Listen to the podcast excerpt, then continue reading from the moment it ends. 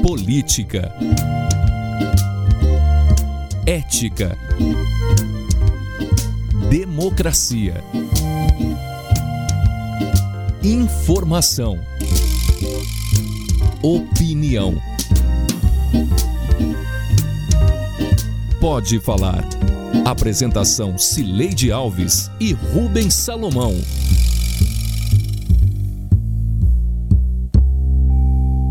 Oi, gente. Rubens Salomão e eu chegamos para o episódio 136 do Pode Falar, o primeiro podcast de política de Goiás com trilha sonora de Beto Estrada. Eu estou na Fazenda, em Santa Fé, e Rubens no estúdio da Sagre 730, em Aparecida de Goiânia.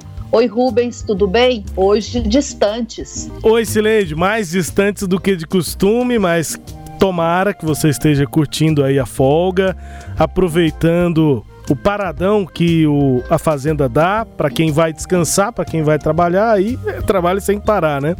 Mas se você vai descansar, tomara que você esteja conseguindo é, aproveitar essa folga aí. E vamos que vamos, Sileide. Tá bom. E nesta semana, para uma edição especial, vamos dar um tempo na CPI da Covid, nas votações da Assembleia Legislativa e da Câmara de Goiânia e nas decisões dos governos e prefeituras para um breve retorno ao passado. Neste 2021, faz 60 anos que o governador Mauro Borges Teixeira implantou o Plano de Desenvolvimento Econômico de Goiás, conhecido como Plano MB.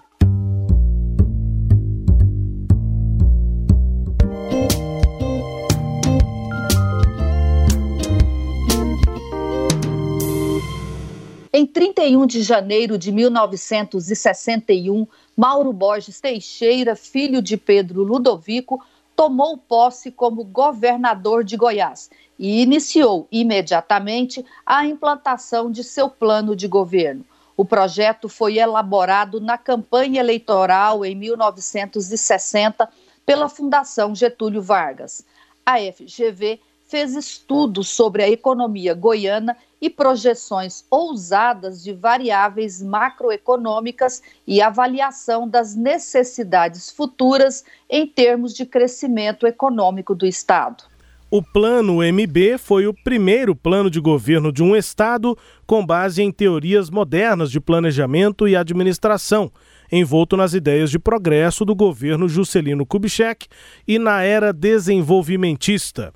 O programa tinha quatro eixos: aumentar a produtividade da agropecuária goiana para ser um dos indutores do desenvolvimento do Estado, promover a industrialização de Goiás em áreas em que o Estado tinha vantagens competitivas em relação às demais unidades da federação, investimentos em infraestrutura para criar vias de escoamento da produção para os centros consumidores e, por fim, melhorar a qualidade dos serviços públicos, ou seja, da educação, segurança pública e saúde.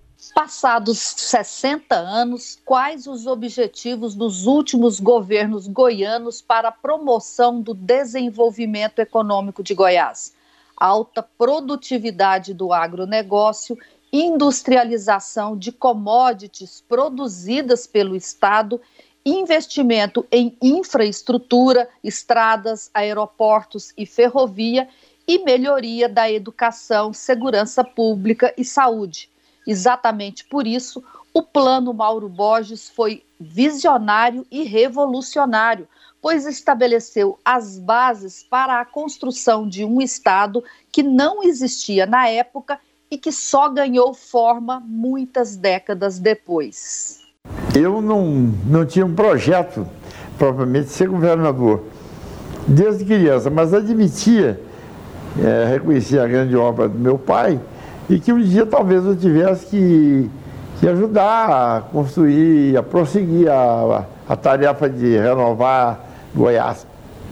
Fui primeiro deputado em, em 1958 e depois eu fui mais votado, não tanto talvez por mim mesmo, é que meu pai era um homem forte da, da política, né? tinha muitos amigos, não precisava nem dele pedir. Ele tinha uma votação realmente muito boa. E não a desonrei, infelizmente. nosso governo foi muito revolucionário nas medidas todas e causou muita dificuldade àqueles que viviam de fazer favor para os outros com o dinheiro do Estado, dinheiro do povo.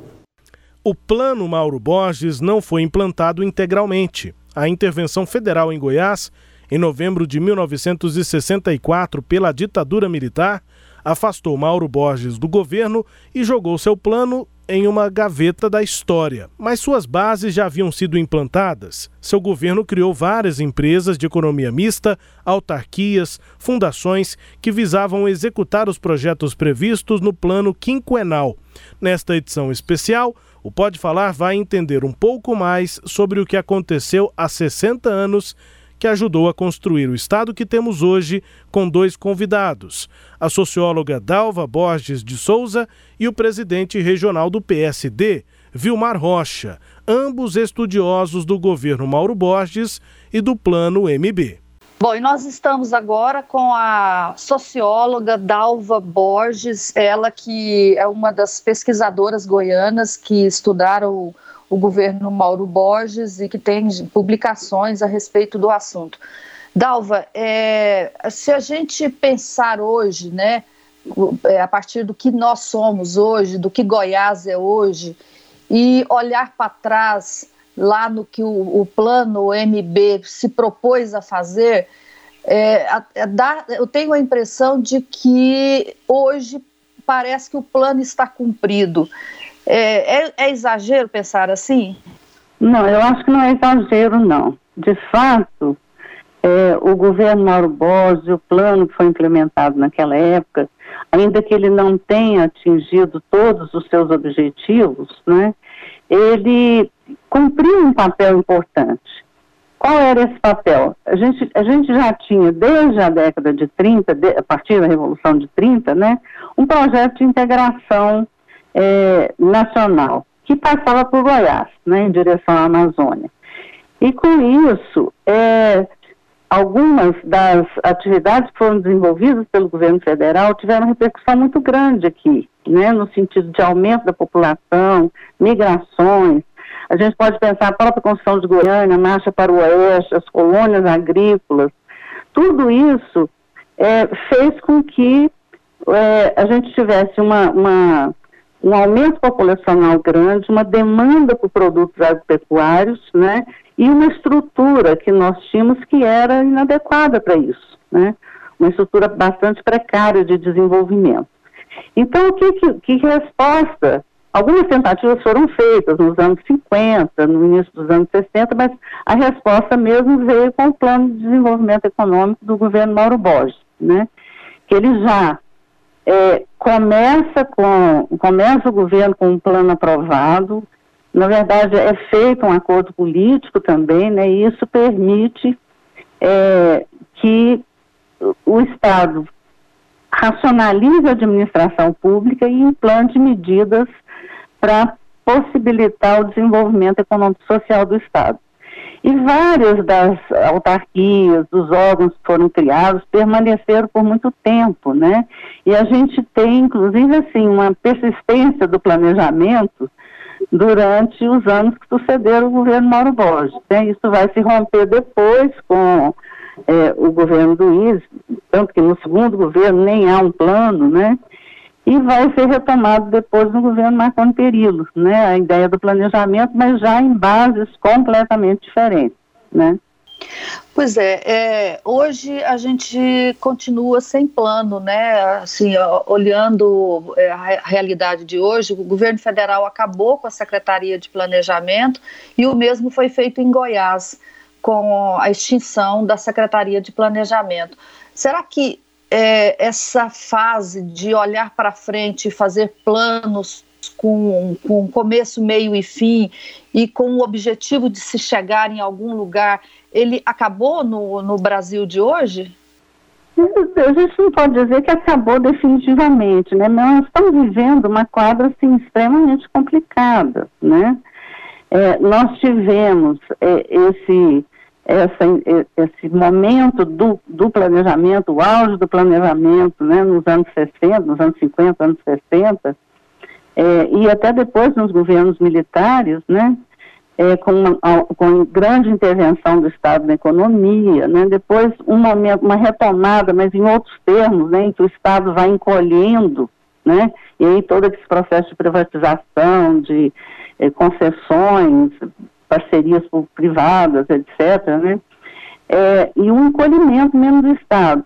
Hoje, hoje, se a gente pensa em termos de governo federal, a gente tem que considerar assim, que parece que há uma, uma inação total, né? Não se consegue formular é, nenhuma proposta, não se consegue implementar nenhuma proposta, né? Isso tem a ver com é, é, essa essa ideia atrasada, né, que, que, que é trazida pelo, pelo é, Paulo Guedes, né, de uma escola de Chicago dos anos 70, mas que ele não consegue atualizar isso para os dias atuais, e aqui no governo do Estado também o que a gente tem é essa tentativa de fazer o ajuste fiscal. Enquanto não faz o ajuste fiscal, as coisas vão né, ficando em torno da, do, do, controle da pandemia, né, é, do controle da, da, da vacinação, das políticas para a saúde e algumas iniciativas que são feitas são até mesmo menosas, como por exemplo aquelas é, com relação ao meio ambiente, né?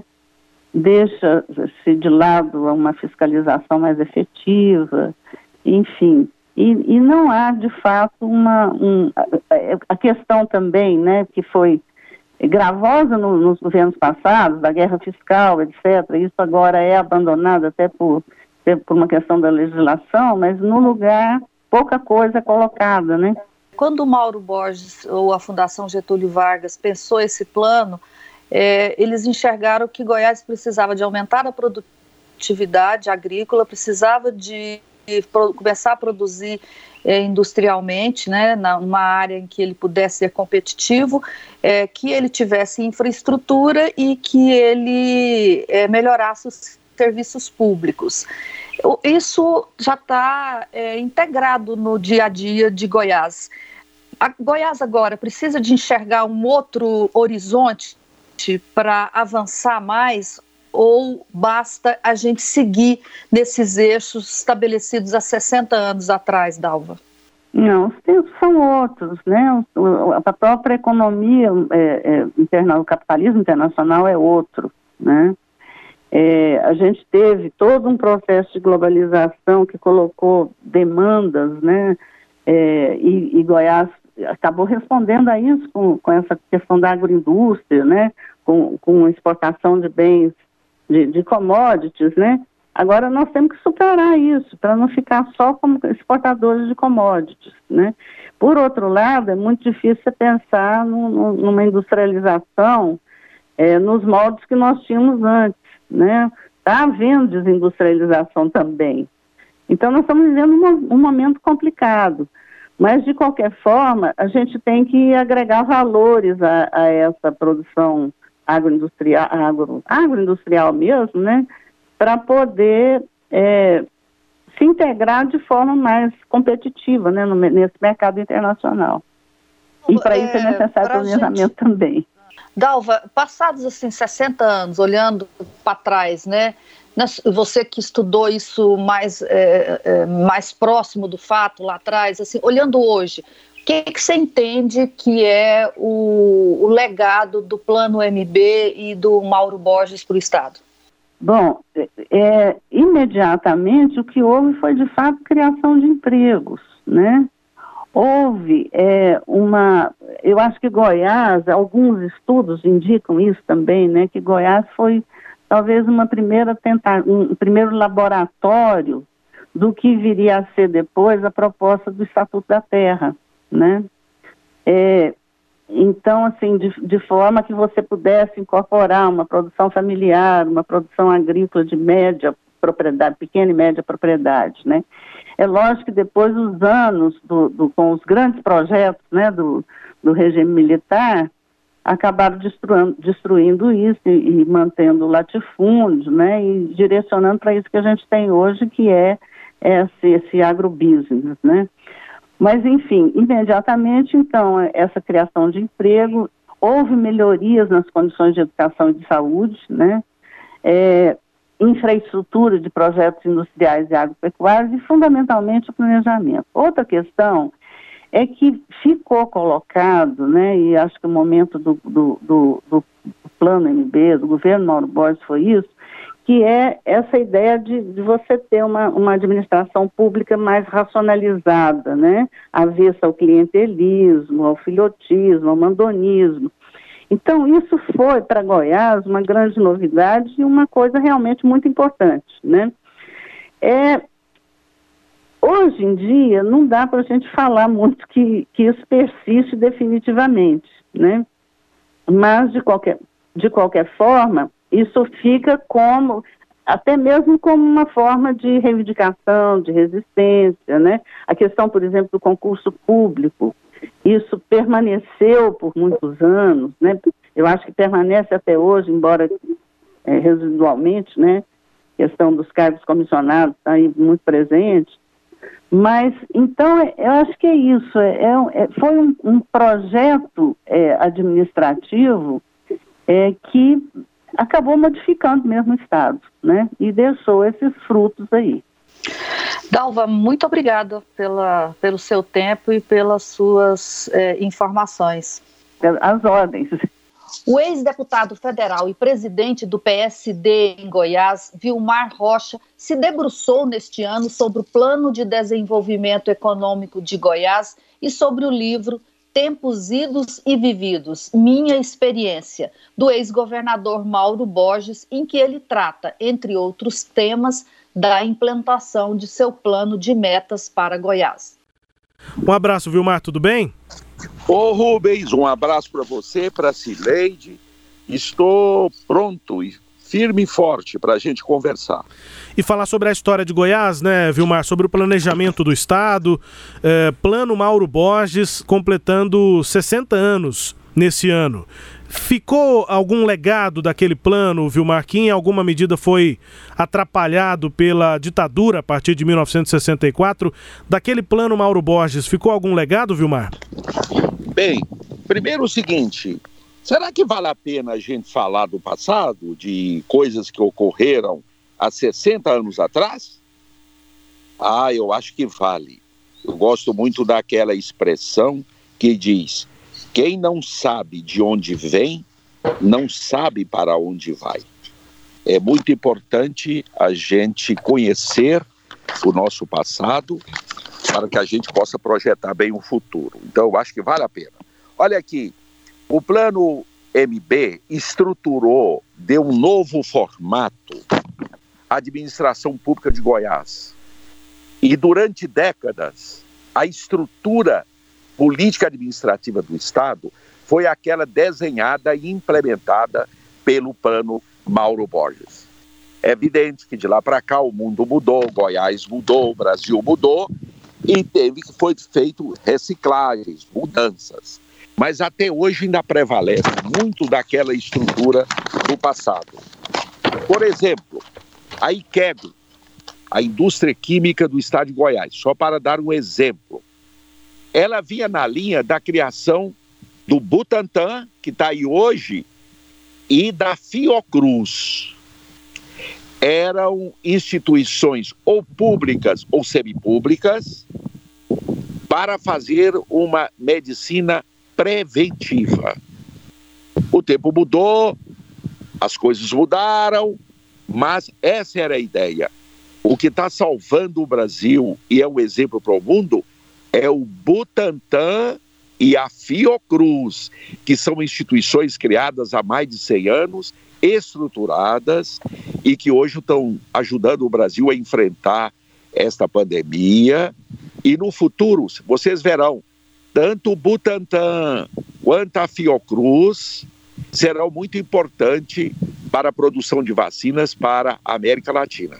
Tá, mas e Aí... em Goiás, o que que ficou de positivo do, M, do plano MB? Porque a Iquego hoje ela está sendo é, desarticulada por sucessivos governos para ser vendida e ela não consegue produzir nem medicamentos que dirá vacina que ela nunca se especializou nisso.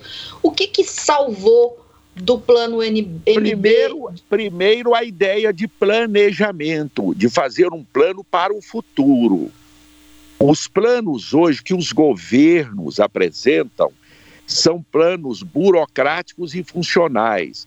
Coloca um grupozinho pequeno de gente para fazer um plano, eles se reúnem numa sala, faz um plano lá, coloca, é, manda para o TRE e depois ninguém lembra, fica engavetado. Não é uma coisa assim feita para funcionar, é uma coisa apenas feita para ser apresentado. É, então, o Mauro inaugurou o Plano MB, inaugurou em Goiás a ideia do planejamento para o futuro. O estabelecimento de metas a serem cumpridas, de é, recursos que serão mobilizados é, e etc. Então, isso é, permeou a administração pública em Goiás. A ideia de planejamento é, foi a primeira secretaria de planejamento criada no Brasil, antes mesmo da criação do Ministério do Planejamento. Pois é, aí você, a gente dá uma olhada aqui, des, desculpa eu te interromper para falar, o plano Mauro Borges tinha quatro eixos, né? Atividades agropecuárias, que ele imaginava que precisava de transformar o agronegócio é, no, no, no centro da atividade comercial de Goiás, a industrialização com focos nas áreas que Goiás fosse competitivo, é, infraestrutura, melhora, melhoria de infraestrutura e a melhoria da eficiência administrativa, melhorar a oferta de serviços de água, esgoto, educação, etc. Vilmar, é impressionante, mas esses quatro pontos continuam no centro das preocupações do Estado neste é, é, século XXI. Você quer que eu dou um exemplo para você? Da, o, o quanto foi visionário o plano Mauro Borges? É, o MST, os assentamentos rurais, foram, estava no plano. O Mauro Borges chegou a visitar Israel com aquela ideia dos kibbutz. Uhum. Então, ele via que era necessário você fazer uma melhor distribuição da terra em Goiás. E isso estava lá no plano. A questão da agricultura, como você colocou muito bem, hoje a modernização da agricultura começou a visão lá atrás. Você quer ver um problema que a gente tinha naquela época? Armazenamento dos produtos perecíveis. Foi criada a Casego. A exploração mineral foi criada a Metago. E assim sucessivamente, muitas outras empresas e autarquias e pasgo foram criadas. Por quê? Porque naquela época o capital privado não tinha recurso para fazer essa rede de armazenagem. Então tinha que ser o capital estatal. Então, o plano, ele foi tão assentado na realidade do Estado que até hoje esses quatro setores, como você bem colocou, são importantes. Agora, o plano tem um, ele era um plano de desenvolvimento econômico. Naquela época, a realidade social, a questão social, não estava na pauta, não estava na agenda. A visão naquela época era de que se você criasse o desenvolvimento econômico, você, por via de consequência, criaria o desenvolvimento, o, faria o desenvolvimento social. Hoje a realidade é diferente. Você tem que ter uma visão mais forte do social a importância, por exemplo, da educação. É engraçado, Sileide e Rubens Salomão, o que que nós temos de planejado para o futuro ou de ações importantes na educação? Pois nada, é. Nada. Nada. Então, aí eu até nada. queria entrar eu até queria entrar nesse assunto com você. Você falou agora há pouco que os planos são burocráticos, mais para registro no TRE. E aí, a gente vê nas campanhas eleitorais é, isso que você está falando, e nos governos, o que nós temos assistido nesse momento é uma desativação das secretarias de planejamento. Aqui em Goiás, isso aconteceu, não existe mais secretaria de planejamento, ela foi acoplada, é, primeiramente, no, na Secretaria de Economia, agora ela ela está numa outra secretaria, me parece que na do governo, é, na do governo, mas a gente não vê planejamento, e o próprio governo federal, que acabou com o Ministério do Planejamento. O que, que explica que, passados 60 anos, Vilmar, planejar não seja mais uma meta, olhar para frente, fazer projetos para o futuro, pensar o país ou pensar o Estado, não está mais na ordem do a dia agenda, dos políticos brasileiros. A agenda pública e a agenda política está totalmente concentrada no hoje, no emergencial, no aqui e agora e, sobretudo, na sobrevivência desses agentes públicos. É, virou meio fora de moda na política brasileira e na política goiana a gente pensar no futuro, estudar, fazer um planejamento para o futuro. Isso virou fora de moda. Os políticos pragmáticos falam assim: Vilmar, deixa de ser sonhador, deixa de ser romântico. Isso que você está falando não dá voto. Isso não vai me reeleger. O que vai reeleger é a pauta emergencial, é a pauta do dia a dia. E isso levou a um empobrecimento do debate político e do debate público. A um empobrecimento. Ninguém quer pensar no futuro. Está todo mundo pensando só na próxima eleição. Isso empobrece, torna medíocre o debate político. E a gente vê isso de forma muito clara. Eu vou voltar a dizer para você, e para o Rubens e para quem está me ouvindo, quais são os projetos para o futuro para melhorar a qualidade da educação pública? Vilmar Rocha é presidente do PSD e um dos políticos goianos estudiosos aí do plano do Mauro Borges que foi implementado a partir de fevereiro, né, de 1961. Vilmar, muito obrigada então pela conversa sobre os 60 anos do plano MB. Um forte abraço para você, para o Salomão, para os ouvintes.